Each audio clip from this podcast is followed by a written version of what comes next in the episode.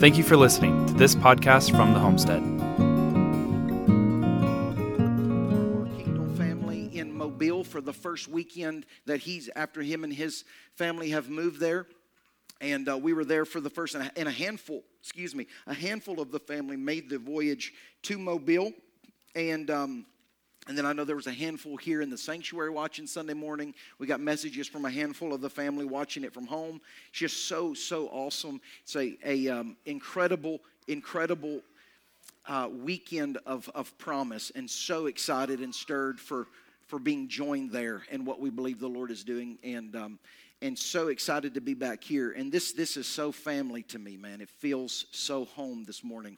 And, and for those that don't know how we do things, um, very regularly we take Sundays off. Now, we won't usually do the two in a row thing. That just worked out. It was Memorial Weekend, and then we felt it was appropriate that we focus our attention to, to honor what the Lord's doing through Apostle and, and, and celebrating that day. We won't usually do two in a row, but the reason that we take very specific and intentional days off is because we want you to begin to we're learning that the lifestyle of being with family it's the lifestyle what we call zoe life and life more abundantly that it's I, I, every person i talked to about this in the last couple of weeks brought up the schmitz. Every person talk when we were talking about why we're intentional about this. They're like, man, and I love because they went like to a dinosaur park or a zoo or something, just and they just spent the day. And I'm telling you, that is as holy as what is in, they're encountering in this room.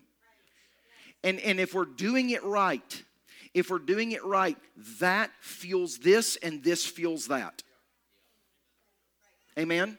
And, and so, and then in my mind, in a perfect world, it, it makes us even more excited and more hungry for when we get together. You know, and so I, I want you to, to see those days as intentional and, um, and I understand the, the, how different that is. And I understand that, that it, it, it, the, the church mindset might might be like well are you teaching people that it's okay to skip church and my don't hear what i'm not saying if you're looking for a reason not to come to church, I don't have to give you permission. You can skip whenever you want. You can stay home and rest whenever you want. That is me giving the mantle of being led by the Spirit, the, the responsibility of you leading your family in the Spirit to you. I don't know if your family needs to take a restful day. You do. I don't know if your family needs a, a, a, day to just sit and chill at home. You do. And lead your family in that and be led by the Spirit together. Amen. But like then when we are gone and like the text of like, man, we feel something important Sunday, we can't wait to get there. That's what I love. I love that. And so be intentional on those days. Be, be you know, and and if you're just so hungry to do church, man, throw on a, a past service and watch it again or join some, do something, worship by way of with your family. I, and those are important. So we, we, we schedule those throughout the, the month as, as on purpose so that we can be real intentional about those things. Amen? All right, I want to jump in really quickly and uh, I'll do a quick. Um, quick review of where we were two weeks ago, and then, man, am I stirred to teach this morning. So, th- this is uh, a couple of weeks ago, I said this is probably as stirred as I've been. This, this doubles that. By the way, I think it's important that we note that the last time we were together as a family, the adults in the final at bat by walk off fashion did beat the starting varsity baseball team in the softball game. Um, I do think it's important to note it was the starting varsity nine. I also think it's important to know we are now 3 and 0. We've never lost that game. I also think it's important to note that it was in walk off fashion, heroics fire you know fireworks were going off and it's been it was again one of the most important moments of my life to be and witness and be on that team and so um, benton had two home runs in the game he was the mvp Stephen Neal with the walk-off slammer was just the, the, the icing. It was just amazing. And so, um, kids, just I, I can just tell you, you're loved even in your failures. You're loved. We love you. You are loved even when we win. Amen. Amen. God loves you, but obviously we're his favorites. Amen.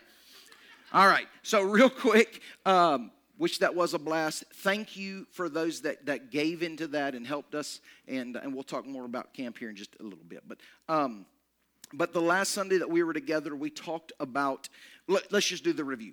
We talked about um, the people of Israel finally, after 400 plus years of crying out in bondage, in, in captivity under the rule of Pharaoh, they began to cry out for God to deliver them and set them free. And one thought, one promise, and one dream kept them pers- like kept them sane during this entire 400 year journey. And it was the promise that one day a deliverer was going to come and bring them into the land that had been promised to them generations before. 400 years, one promise continues to stir in the people, and that is hang in there. There is a promise still coming. Moses arrives, goes through all of the plagues, gets, gets um, permission to lead the people out the, the heart of Pharaoh is hardened against the people, begins to chase them down. They're now surrounded. They've got the, the, the Egyptians coming behind them. They're stuck in front of the Red Sea. They immediately turn to Moses and says, Is this what your God? Is this what your God planned? That they, he would bring us out here that we might be killed by Pharaoh in the wilderness what are we doing here? We know the story. Moses lifts up his staff, the Red Sea parts, 100 foot walls of the ocean on either side. They walk across on dry land, and then Pharaoh and his men, as they're chasing, get baptized by the love of God as they get drowned. Because that is what freedom is. Freedom is not that you're running and you're no longer chained. Freedom is you don't have to live looking over your shoulder, wondering when that thing's going to grab you again.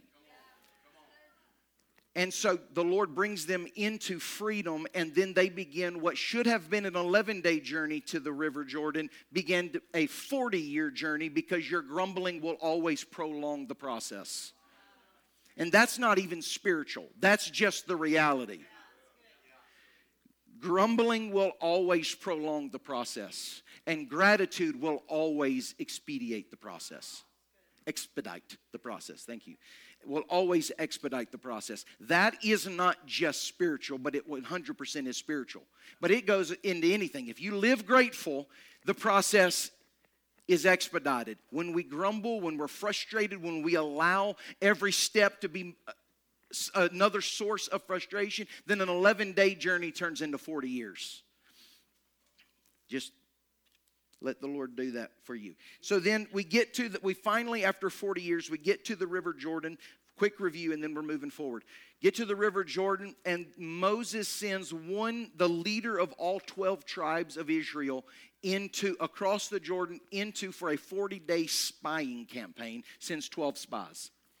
They stay together, all 12. They come back after 40 days to give their report of what they saw in Canaan. 10 of the 12 come back and who experienced the exact same thing.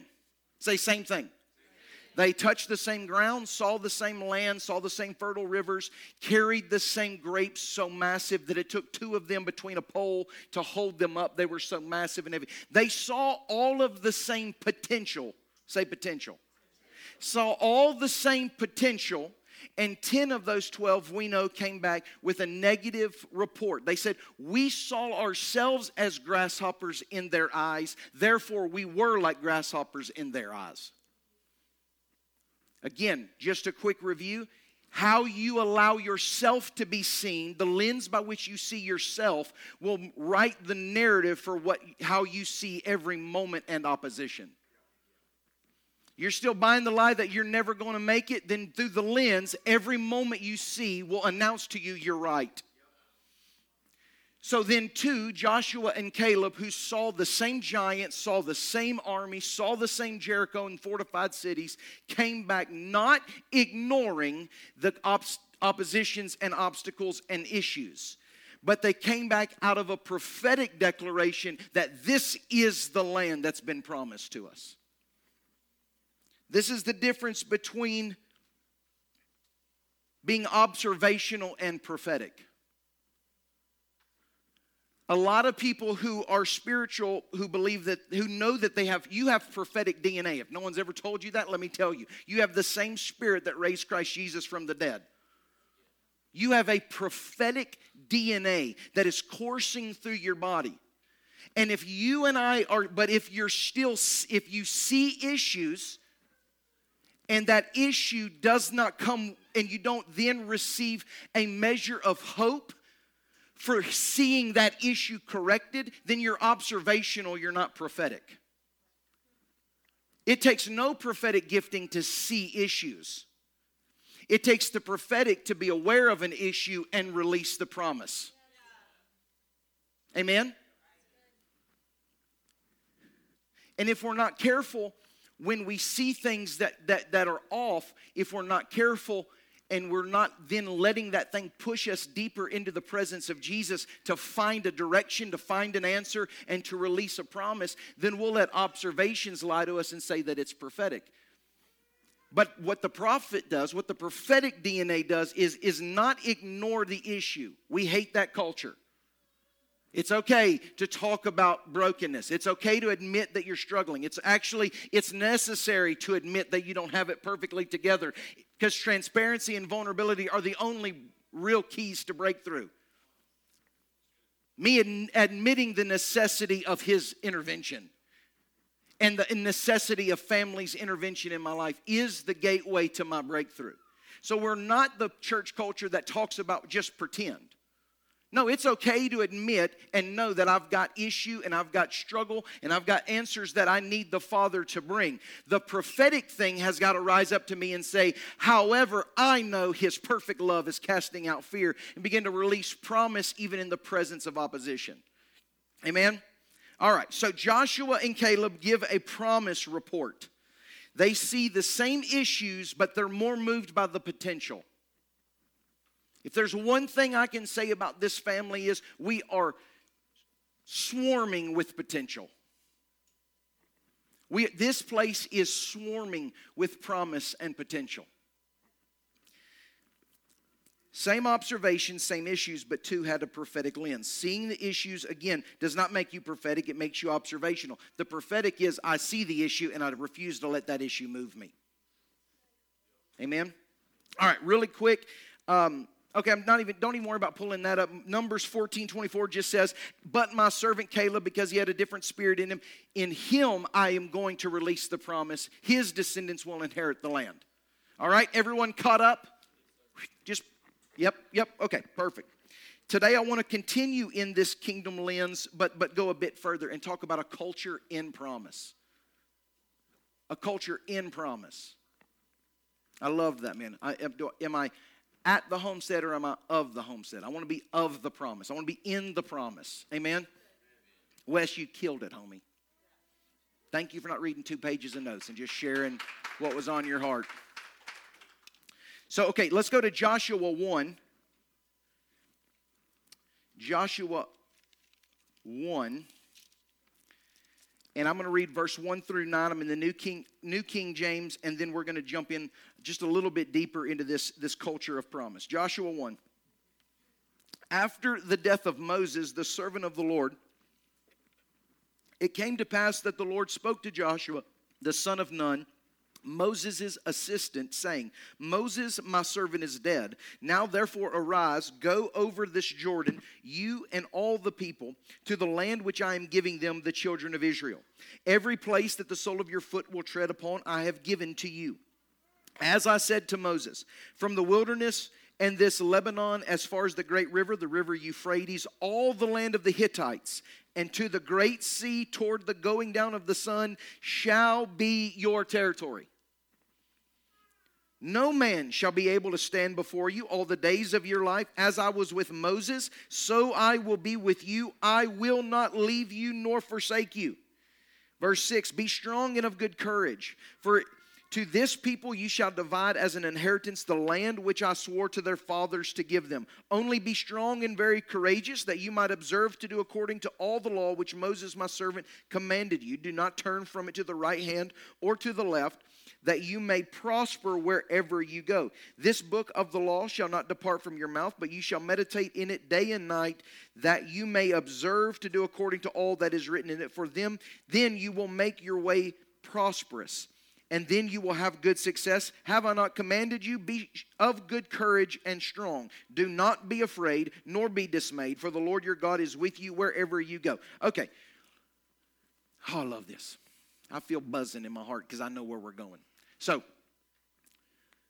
Moses dies, the mantle of leadership is passed to Joshua. The Lord then commands Joshua, it's time now to cross over the Jordan. This is fascinating to me, but it's also so incredibly important to see this. Verse 1 through 5 is all good news. The same promise I had for Moses, I give to you, Joshua. Everywhere the sole of your foot would tread, that land belongs to you. No man shall ever be able to stand against you. You're going to divide this as an inheritance. Go. I've got, basically, he is literally promising success. Just do what I'm telling you to do. Don't go left or right. Just follow the promise. Follow what you hear me saying to you, and it's impossible for you to fail. All good news, right? Like, Nick, go just do the, the, the scheme, and I promise that your team wins the football game. Why then would you be worried? You've literally just been handed a promise that victory is imminent. And then look what happens in three consecutive verses, verse 3, I'm sorry, verse 6 through 9. Three separate times, the Father says, Now be strong and courageous. He says again, Be strong and courageous. And then he ends the moment of encounter by saying, Have I not told you? Be strong and courageous. Why do you need courage when the promise has already been guaranteed? Victory's been guaranteed, yet he still says to his servant, Go, be strong and courageous. Because there because standing on his promise will still 100% of the time require a season called courageous. Many of us miss promise because of an assumption of little to no opposition. And we were taught bumpy road means not his will. I love how Apostle Damon's been saying for years that opposition is always the prophetic indicator of a potential. Standing on and standing in the promise of the Lord will always require a courageous day. 100% of the time. Peter says, Lord, if it's really you, bid that I would come. Come out onto the water could have added in there, and be courageous. He's already released the promise necessary for Peter to stand on what should overcome him. But even in that moment, stepping out of a boat in the middle of a storm absolutely takes courage. Take courage. I, I just I, I wrote this and wanted to say this to the family. Take courage. This, whatever this is for you, this ends good take courage. This ends good. We, we, my, my, my life is, is just quoting Bill Johnson and Damon Thompson. Bill Johnson says it like this if it hasn't ended good, it means the story's not over. Take courage. This ends good. Why do you need to have courage when He's already promised you every place you step is land I've given to you and promised hundreds of years ago? This is finally a day of promise because there's still bumps, there's still opposition, there's still things that don't seem to line up perfectly A to B in the way that we, we, we, we have dreamed or imagined the process was going to be. But take courage, even though the promise is yes and amen. It's impossible for God's word to return to Him without fulfilling 100% exactly what He had designed it to do. It is incapable of being returned to him without fulfilling everything it was purposed and intended to do. Now, what we understand then is there's a response and a responsibility of the family to respond, take courage, and go according to that word. It, gonna, it was not the father's initial design that it would be an entire generation of Israelites that would be lost in the wilderness. Now, the promise of Canaan did not return back to the father. It just waited for a generation later to come that would stand in courage and go in faith in the word. We, we, we, we've for years called those holding patterns. I want to tell you right now, His name is Yahweh Remembers. He has never forgotten a dream. He has never forgotten a promise. He's never forgotten anything that He's invested into you by way of His Holy Spirit. He never forgets a promise. So you haven't missed it because you haven't stepped into it yet. He remembers. Take courage, this ends good. But I want to step into, Nick, everything I'm supposed to step into so that they're not required to step across something I was meant to step across. I want them to inherit something better than where I am. What does that mean? It takes a generation, it takes us parents, fathers, and mothers in the room to step into with courage everything the Father's telling us to step into. Why? So that their life begins where ours was ending. I don't want to, them to have to take over and cross the Jordan when I know that was my generation's job. Take courage. But he's promised you. Yep. Take courage. Take courage. You, you can get even into, and we might go here even next week, get into where they come across into um, the, the first city that, that they go towards is Jericho.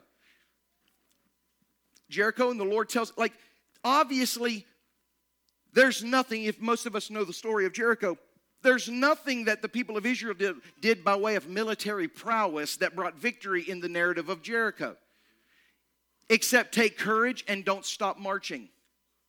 The only way we lose is when we quit. Okay, let's keep going. I'm, I'm, I'm, I'm, I'm jumping ahead a couple weeks. Let's keep on going. So, he hears from the Lord. He says, Take courage. It's time to cross over. Say, cross over. Say, cross over. Say this, this is better. It's time. It's time. It's time to cross over. But what is step one? Let's go to Joshua 2. Joshua 2, verse 1. Oh, I love this. He's been given the mantle of leadership over the nation of Israel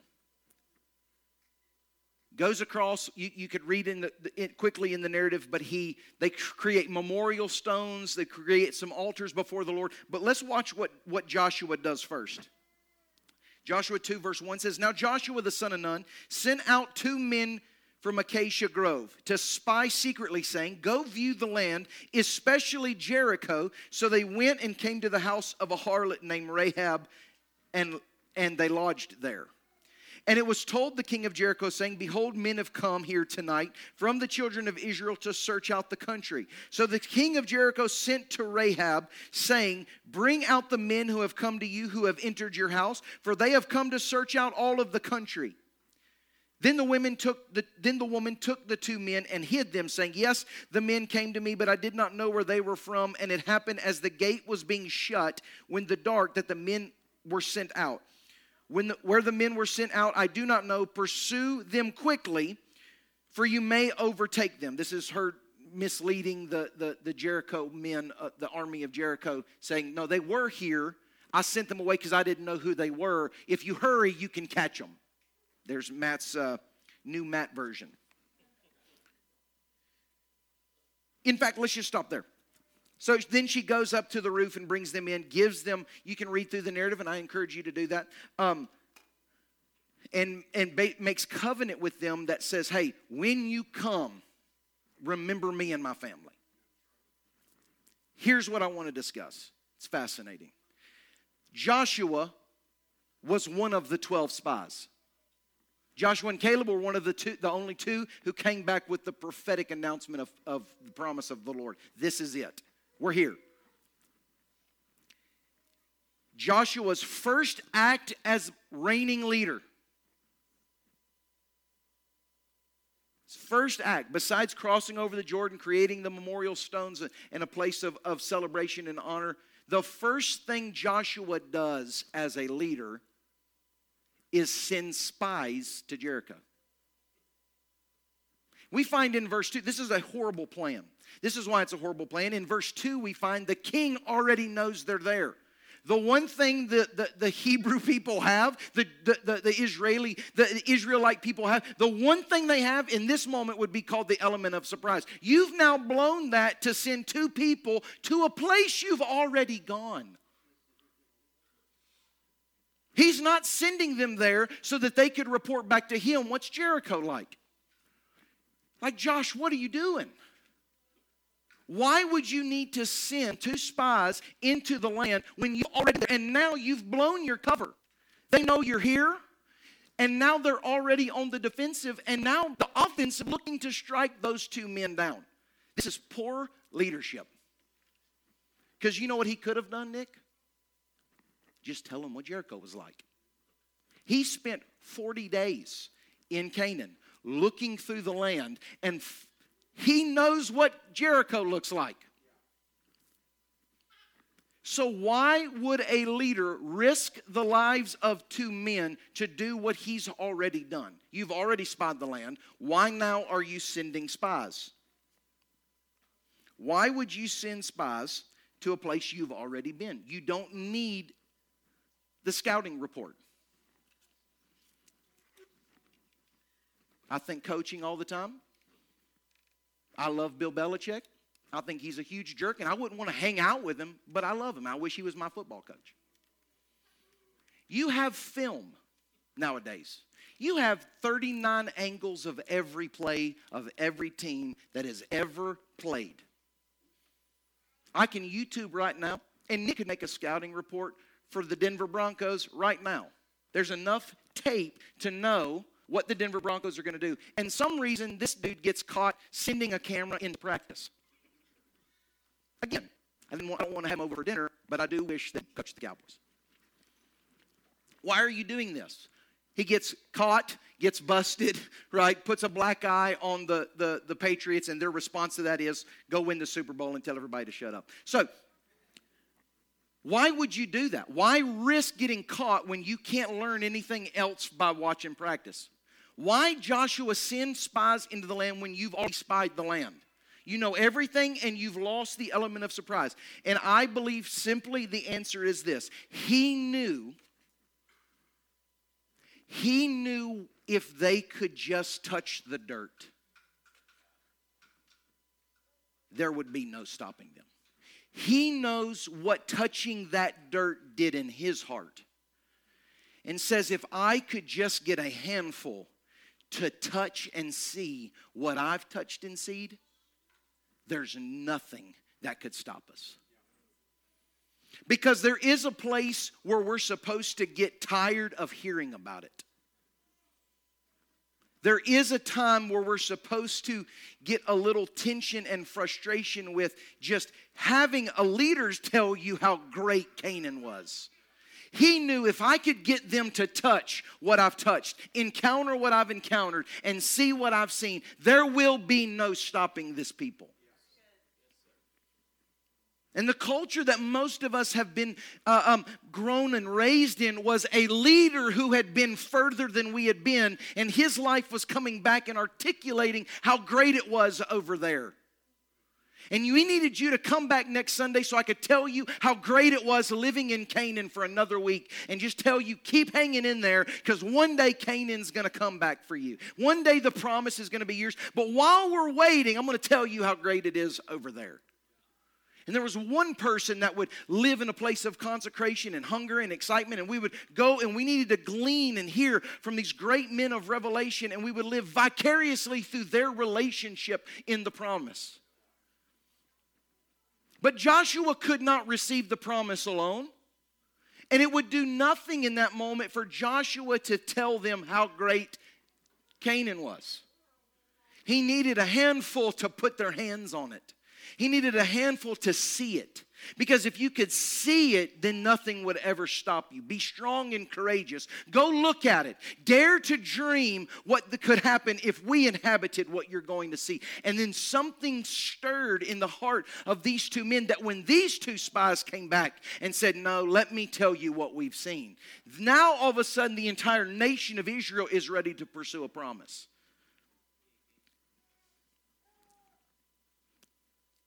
There's only so much we get from hearing about it.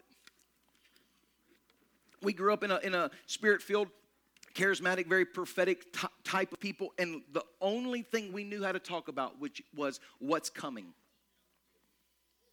We're about to. God's fixing to. Everything was what, and I love that. I love the prophetic of, of knowing where we're going. But I'm telling you, what we're going to learn is the, the, the song that we sing so often here I'm standing in the promise, surrounded by His goodness. He keeps getting better, but this is supposed to be a dream come true, too. And it was always what's coming and what's coming, and that stirs our excitement. But there's only so much I can hear about what's coming. I'm ready to encounter what I'm meant to encounter. There's only so much hearing about it works. I want to. So I, I, I I'm a singer. I grew up, as most of y'all know in the room, I'm a, I'm a golf fanatic. More specifically, I'm an Augusta National fanatic. The Masters is my single most favorite sporting event of the year. I love it. I'm obsessed with it. I read about the weird culture there, and I love it. It's very exclusive. They're jerks, and I don't know why that fascinates me.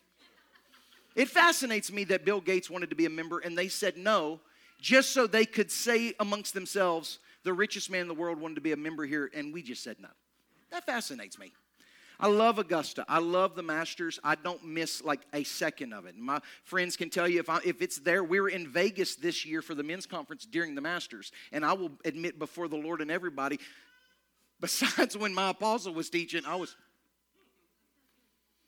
not that I wasn't paying attention. I just was dual focused. I'm way more spiritual than y'all, and I can I can handle that. I love the Masters. I'm obsessed with it. And uh, uh, if y'all don't know, it's incredibly hard to get tickets. There, you, you do a lottery. I've put in for the lottery since I was 15 years old, and uh, I've gotten one day. One day on a Wednesday, I got a ticket to get to go watch the practice round. But I've watched hundreds of rounds in my life at Augusta National. I love it. Some of my favorite moments when Tiger chipped it and it rolled, y'all know the Nike commercial, and just sat on the edge and fell in. I was a freshman in college and took off running down the hallway. It's the greatest thing I've ever seen. It's amazing. I love Augusta. And I, I could walk you through the course because I've done the virtual tour, the flyby. I know Jim Nantz's voice, a tradition like none other. Augusta. We'll be back. CBS. I, I love everything about it. And I've watched it I've seen pictures of it. I've got books about it in my office. Over the top obsessed with it. And none of that satisfied me the way it did stepping foot on that grass one day. Like I literally, I remember call, like you can't have phones there. Why? Because they want to just make it difficult. But every so there's no phones. What does that mean? There's a hundred thousand people, and when you turn around like this, the people you're with are gone. So you spend the whole day by yourself because you have no way of contacting them. They're, they've disappeared. You can't be like, hey, where are you?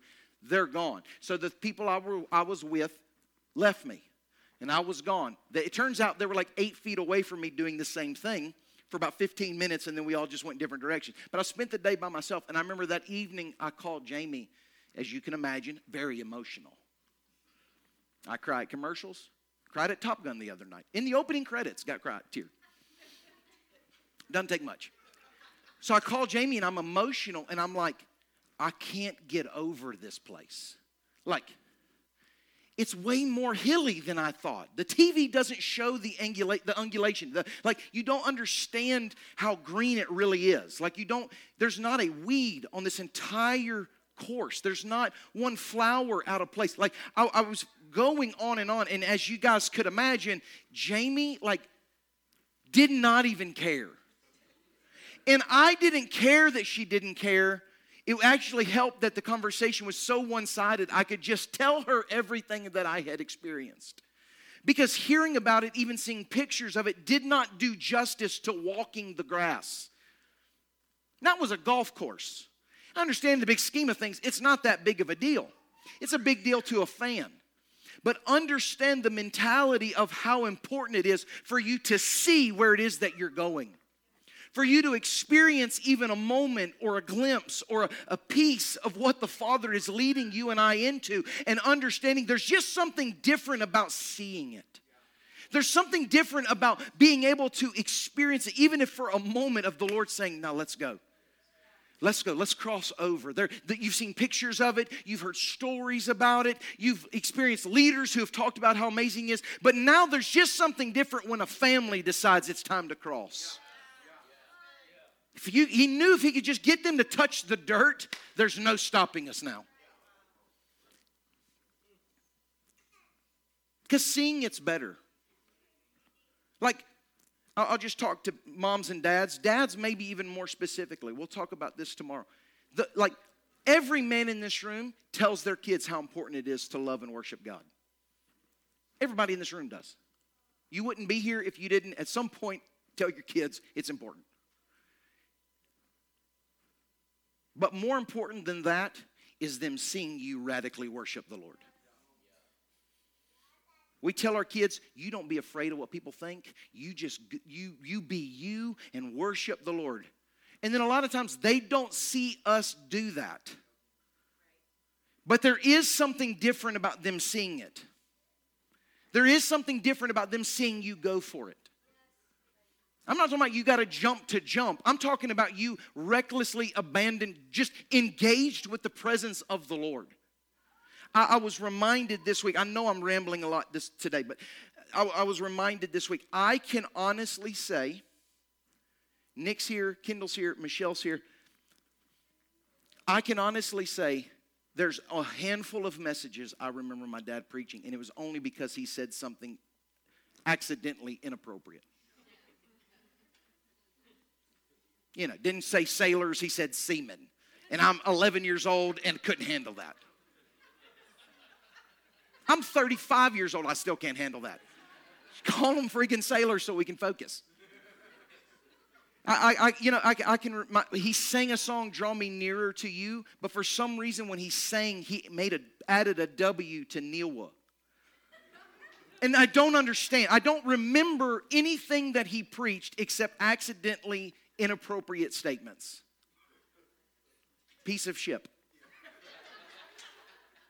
Paul was in the shipwreck and they held on to the pieces of the boat and floating like in the moment of the storms of your life, you know, worship, discipleship, stewardship, the ships. Grab your piece of ship. No matter how small it is, how matter insignificant it is, you grab your piece of ship and hold on. And we're sitting on the front row going, Pop, this is distracting. I don't remember any of the amazing things. I don't, I, I tried. I tried to remember things. And the only, I just keep hearing like, seaman, piece of ship. I'm like distracting myself in prayer, trying to, I don't remember any of that. But I, this week, I can remember when, see, I, I, I knew my dad in between. I knew him in the in between. He was, a, he was an awesome young minister. Went through a divorce with my, my biological mother, who's a part of this family as well. Um, they get a divorce very young in a denomination that cast you away when you had a divorce. So they threw him away, took away his credentials, couldn't preach, and there's one group of people that befriended him, and it was cowboys and honky tonks. So dad went. I, I can my, my early memories of my dad was him not in church and him doing the softball, the rodeo, and the bar thing, and insert Michelle into that narrative when I was very young, and then they went crazy together. And uh, and I'm talking about I, we I've you know couldn't even see Michelle. I never first five years of my life didn't even see Michelle sober. That's not true. She was such a bad influence on my dad. So they, but then Michelle and dad, I can remember them getting like, like taken by the presence of God. Michelle growing up Methodist thought my dad was bananas and somehow the lord kept them together and now you know she gets filled with the holy ghost and the rest is history but i i remember that i remember my dad coming into the knowledge of who he was and he was still a detective for denton and me and nick spent the summers a lot at their house after they were married. And Nick was the most frustrating person to spend a summer day with. I love him. He's my best friend on the planet, but he was very frustrating for a energetic, like, I need to get outside kid. We lived in a neighborhood, and dad's like, You can go outside if your brother goes outside. Well, well, crap. Nick was good inside. It was hot, wasn't interested. No, it just wasn't interested. We didn't have a pool or anything like that. And so I, we just, so I was so frustrated. But I can remember my dad coming home from lunch. Like I, I, can, I can smell their living room. I can sit on the flower couches. I can follow him when he would bring me a Nick Sonic or whatever for lunch. Drop off. He had an hour for lunch, and he would just walk down the hall back to his bedroom. And I remember standing at the door. I can, I, I mean, I'm there. The door shut, and I just hear him praying in the Holy Ghost in his room. Just weeping in the presence of God and just hearing his, his heaven language, his prayer language come. And I can remember at nine and 10, something affecting me in my bones. Like, I feel this. And I would just go and stand. He never knew I did that. I just remember standing outside his door. Like, that's real. That's amazing. And, and I didn't have language. I couldn't articulate it. It wasn't like I went right into full time ministry at 11. It wasn't that, but it was investing seeds in me. Why? Because there was something different between dad saying, You need to do this, and watching dad do it, seeing dad do it, encountered dad do it, that we're here now running with what he established. There is something different about seeing it. And there is a generation who will hold what they've been told they're going to hold. Be encouraged. This ends well. Be strong and courageous. This ends well.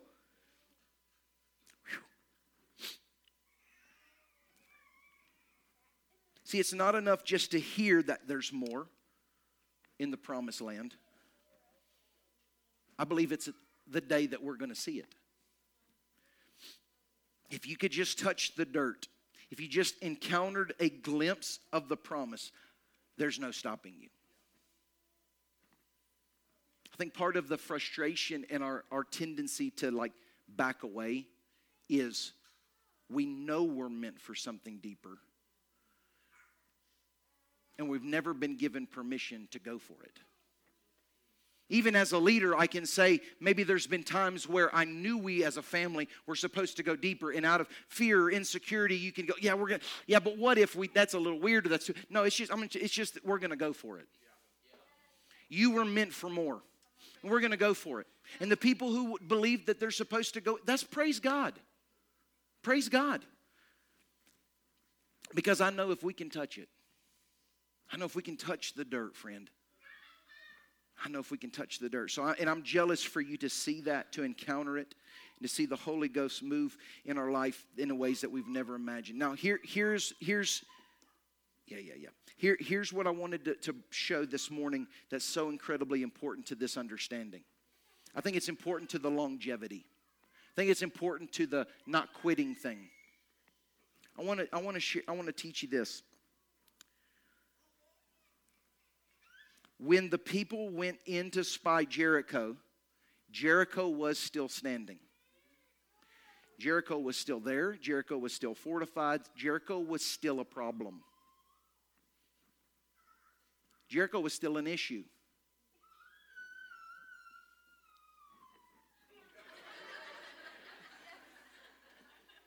Loving you is easy because you're beautiful. And then that was, ah, y'all knew exactly, that was perfect. That was right on key. That's incredible. Sign her up, Jared, make a note. Ah, that's how I sound. So there's still issues in Canaan. There's still issues in Canaan. And this is this um, you know what, praise team. Can we just come? Will y'all come with me? Jamal's not here, so I, I usually ask Jamal to come play with me.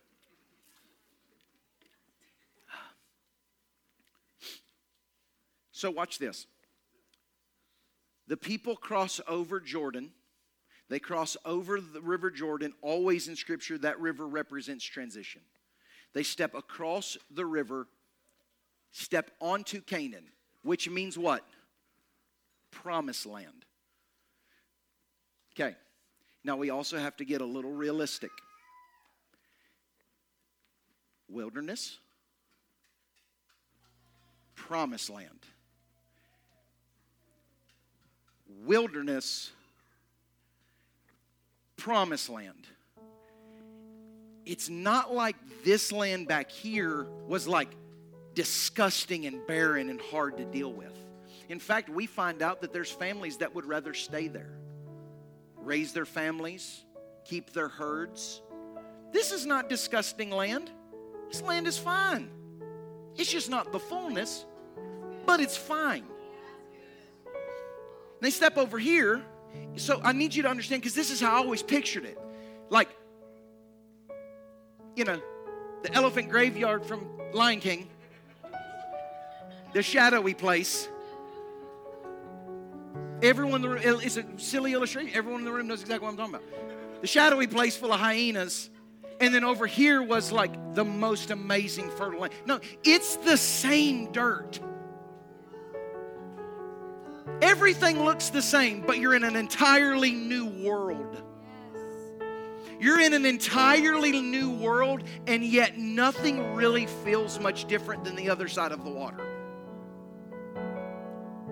You're in a completely new world full of promise, full of the, uh, the, the, provision, the declaration of the guarantee of victory. You're in the land promised to your families for generations. You're there. And nothing about this dirt is a whole lot different than that dirt, even though you're in a completely new world. Now, every new step they took was new land, was deeper into promise. But crossing over, nothing really looked or felt much different. It's incredibly important that we don't let observations lie to us that they're prophetic. I mean, okay, Story time. For the eighth time today. We, we've been going through the bake shop season. We've been going through the, the this this is the property, this is the property, this is the property. We have been under contract on 90% of Aubrey proper at one point over the last 15 months. Hardest part of that whole thing was showing up on Sunday morning pretending like I wasn't about to just punch somebody in the face for no reason. Thank God for Jamie. He's like, we'll just keep looking. I don't want to keep looking. So, I've been dreaming of this, dreaming of this place. And, and, and we met with Benton on every other piece of property in Aubrey. And we're, how could we do this? How could we do this? We've been meeting, we've been going, fighting with the city council, fighting with the city managers, going through all these different things. You know, finally, we get this phone call about this building. I called them. They call us back. They say, Yeah, we want to sell. We're ready to retire. Come look at it. Jamie, as y'all know the story, goes, No. Me, of course, being so plugged into the Spirit, I knew. Now, at this point, I go, I don't care if it is a TP. We're going to check it out. Don't even care. At this point, we got window units. I don't even care. So we come in, and immediately, Jamie, like, I can see that look on her face, and she's like, because she sees what it could be.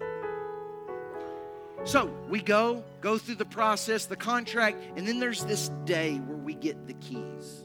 We get to show, you know, text the or, or post the picture of me signing the papers. We got the keys. Oh my gosh. Jamie goes, I know, I, I'll remember it. And now I cry about it. But she goes, I know where you're going. And I came in, opened that door, and it was much different the room basically ended right where Wes was sitting. And those were offices back there. And it was, there was the, the solar system was painted on the walls. And there was, where Landon is sitting was the puppetry section, puppet room. And just very different. Just very different. But I walk in here and like I'm like I'm just ready to go and like cry my eyes out in thankfulness. And I remember I came in and the stage was just boards. And I remember I stood up on the stage and I like pictured the room. I pictured in my mind like this place filled, and I'm like, if you can imagine, not one tear came out of my face. I'm like, we're here. This is the promise, God. Nobody's prayed about this more than me. I thought I was going to like, I expected to walk into this room with a band of angels. You know, like, I expected the Holy Spirit and Jesus in the flesh to be sitting here waiting on me. like, You made it, son. And us just dance around the room and the, the band is playing. I just expected this, like, getting transported to the third heaven, you know? And I'm sitting here, I'm like, Well, this doesn't feel any different didn't feel different. It did not feel like family yet. It didn't feel like home yet. It felt like we bought a foreclosure from another family. It didn't feel like a home yet. It didn't feel like my house. It didn't feel like it had Jamie's touch. It didn't feel like heaven was here yet. Didn't feel like promise. But you know what? I was in a completely new world called my promise, and it didn't feel like a promise yet. I hadn't got to put my feet on the dirt yet. So when you step into a promise, it doesn't mean all of a sudden the angels show up, begin to sing over you. You've made it. Keep going. Be strong and courageous. No, it's just like this little thing where I just look. I remember sitting there in that moment, expecting to be here for six hours in a trance of the Holy Ghost. And I remember just going, okay, this is it. And just left. Jamie's like, how was it? And I go, it was all it was supposed to be. It was all it was supposed to be. And then yesterday, all this memory is playing through my mind as I'm in here on a Saturday. I got worship in the room, and I'm just walking, and I'm standing on the same spot. And I see you. And I see our babies getting married here. And I see the future outpouring of the Lord. And I see you coming alive. And I see miracles happening. And I see bald babies from cancer treatment as their hair's beginning to grow. And I start seeing the miracles. And I go, oh, this is the promise. But guess what? So was that day. So was the first moment I stepped foot in this smelly freaking building even though it didn't feel like heaven's hosts, it was a moment where the Lord whispered, Be strong and courageous. I'm giving you this land, but it's going to take some courage. You're going to get in here, it's going to feel awkward. It's going to feel weird. People are just going to be staring at you. And I'm like, God, in the bake shop, in a flipping bake shop, we like touched heaven. This is going to be easy. And then I was shocked to find you can get into a new building and we go right back to like church mode. We're in a church building, must be doing church again even in my own heart, I could feel that tension. I'm like, okay, God, what do we do? What are we doing? What are we doing? What, what's, what's off? What's off? And I remember the Lord saying, just Canaan didn't feel like the promise when they stepped across the water, but you're in a whole new world. You're in a whole new world. Be strong and courageous. You're in a whole new world. This ends good. This ends better than we could ever dream. Every step you take is a new step He's promised you and I. I say it's time we go for it. Yeah, but Matt, you know, I, we, I didn't feel that. Great. We'll keep walking. Keep walking. Canaan didn't feel any different than the wilderness. It's the same dirt. But you're in a whole new world. You're in a whole new world. And as I get ready to sing, well, they get ready to sing, I get ready to sing with you, not in the microphone. I was reminded several years ago, our first time to go to the beach area that we love called 30A in Florida. The first year we went, I woke up to the, I felt the Lord awake me from my sleep and told me to like come away with Him, like come sit and engage with the Lord. And I do what all deep spiritual people do. I, I rolled over and went back to sleep by accident. I'm like, yes, Holy Ghost, one more minute. Like the Holy Ghost, I hit snooze, you know. You know, like most snoozes, an hour and a half goes by before I wake up. And I remember, like, you know, oh God, I'm sorry. And that's good. And the Lord used that as an awesome moment. But I remember the Lord whispered to me in that moment, Matt, where you stop is where you stop. But you're free to go as far as you want to go. Where you stop is where you stop, but you're, you're free to go as far, as deep, as glorious as you want to go. You're in a whole new world regardless of what we feel, regardless of what we see, regardless of, of all the accoutrements of the hour or the moment or the day. You're in a whole new world. We're in a whole new world. We're in a whole new world. And you were designed for this world. And I just hear the Lord saying, let's go for it. Let's go for it. Let's go for it. I was sitting here this morning and I was listening to our kiddos singing mainly Camden. And I'm like, yeah, we're winning. This is good. This is good. This is, we're, doing just fine. So, man, I just, I feel the Lord. I, I feel two things that I want, I want to say. I want to have a, we're going to, we need to have, I feel like we're, we're supposed to have a baptism service. So we'll be posting that. And I feel like it's one of those things where everything that's kept me from just going all in, we're just going to drown that mess. You feel that? You good with that? So we'll, po- we'll, we'll share with that. I just want to, it's a new day. And I want to just, whoever wants to do that, there's not pressure like we're going to grab you and dunk you. Just, there's four of us or 400, I don't care, but just an opportunity to, to prophetically gesture and say, hey, this is a new day. I want to go through. That's what the Jordan was. It was a moment of transition. So I want to do that. And then I also want us to understand, to piggyback on what Wes said. In a family setting, you recognize as I'm stepping across, I'm, I'm, not, I'm not only bringing people with me, but I'm announcing what is to come. And when you and I can pour into others, and it's not you're coming to church, but you're a part of a family, then you recognize that, like, when I'm pouring into a family or I'm pouring into Casey, I'm also pouring into who Casey's going to pour into. And I'm what I pour into Eli, I know I get to see that reaped in the twins' heart. It only works in the kingdom this way. So the, the Schmitz had a, the, a party, a little pool party for the middle school group at their house last night. It was awesome. And they, I recognized like they're investing into kids that they don't know. And what they actually don't realize is a part of a family. You actually reap that inheritance in your own children. That's the family. And so I want us to, I want you to stand with me. And I, I say that portion to say this. Those of you that know we're, we're taking, I, I brought the, the Blands up because they're going with us. Um, believe Nick and Amber are, are hopefully able to go with us. But we're taking just the high school group this year, a handful of kids, um, to, a, to a weekend of services in. Um, in in um, Kentucky. I couldn't. I kept wanting to say Ohio. In Kentucky this year because they they really they threw this together kind of over a phone call.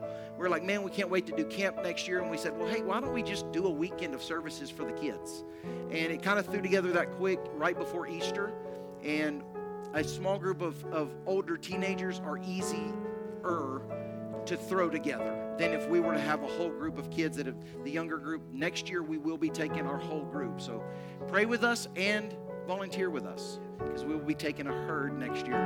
Um, but there's a handful, we, we, we still need, we had a meeting yesterday with Jennifer and Benton about this.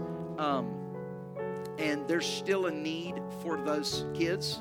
And the, the, the, the fundraiser we did was awesome. It paid for all of the soft, I mean, the um, hotels. We're taking care of food and hotels. All of that's taken care of. And as y'all know, we now we're in the like, do you drive for six dollars a gallon or do you fly for the same elevated price? So we're trying to figure that out. And we just go, as the drivers, we said, oh, I feel flying in my spirit. It's 14 hours with some high school kids, like, no, nah, I feel the Lord saying we're going to fly. And so we've had some of you reach out. That This is just, I want to add this, and, and then you guys just approach or pray and do whatever you feel.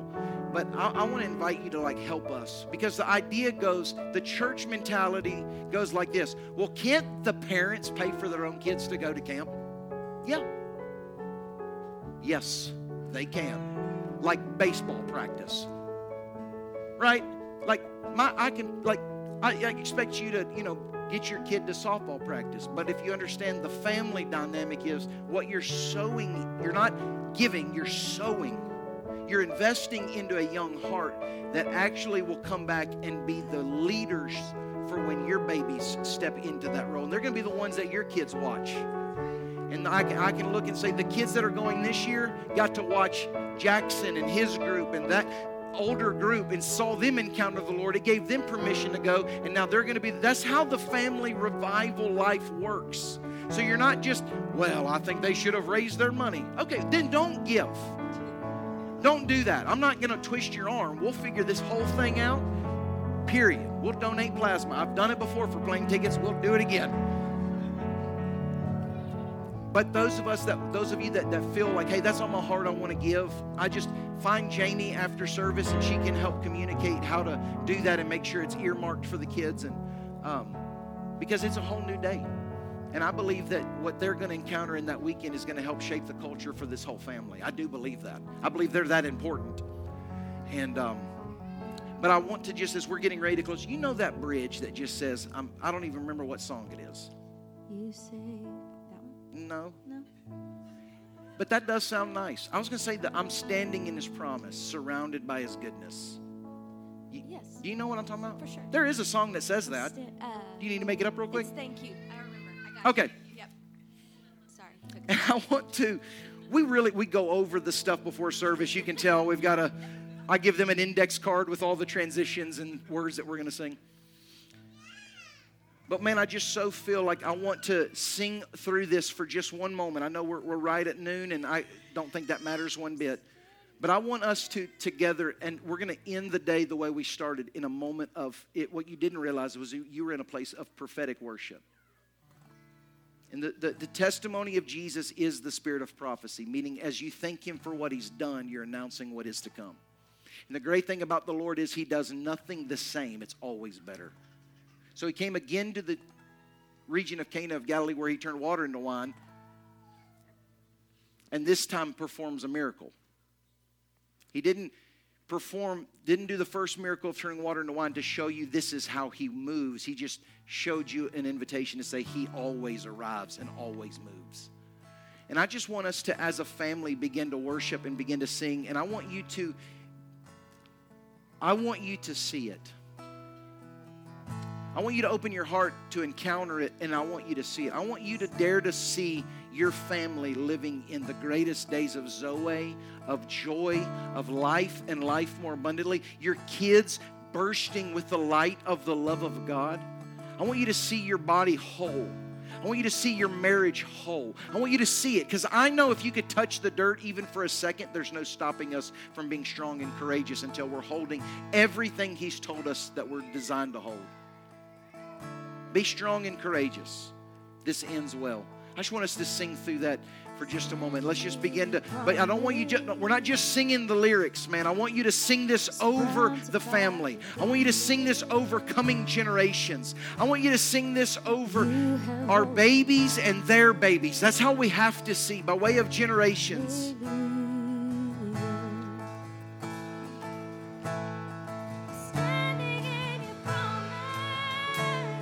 Yeah, but this dirt doesn't feel anything special. Yeah, but you're in a whole new world.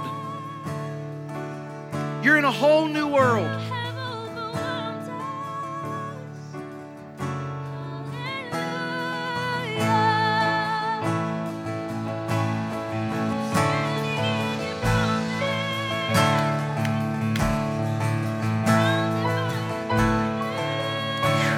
This is his promise too.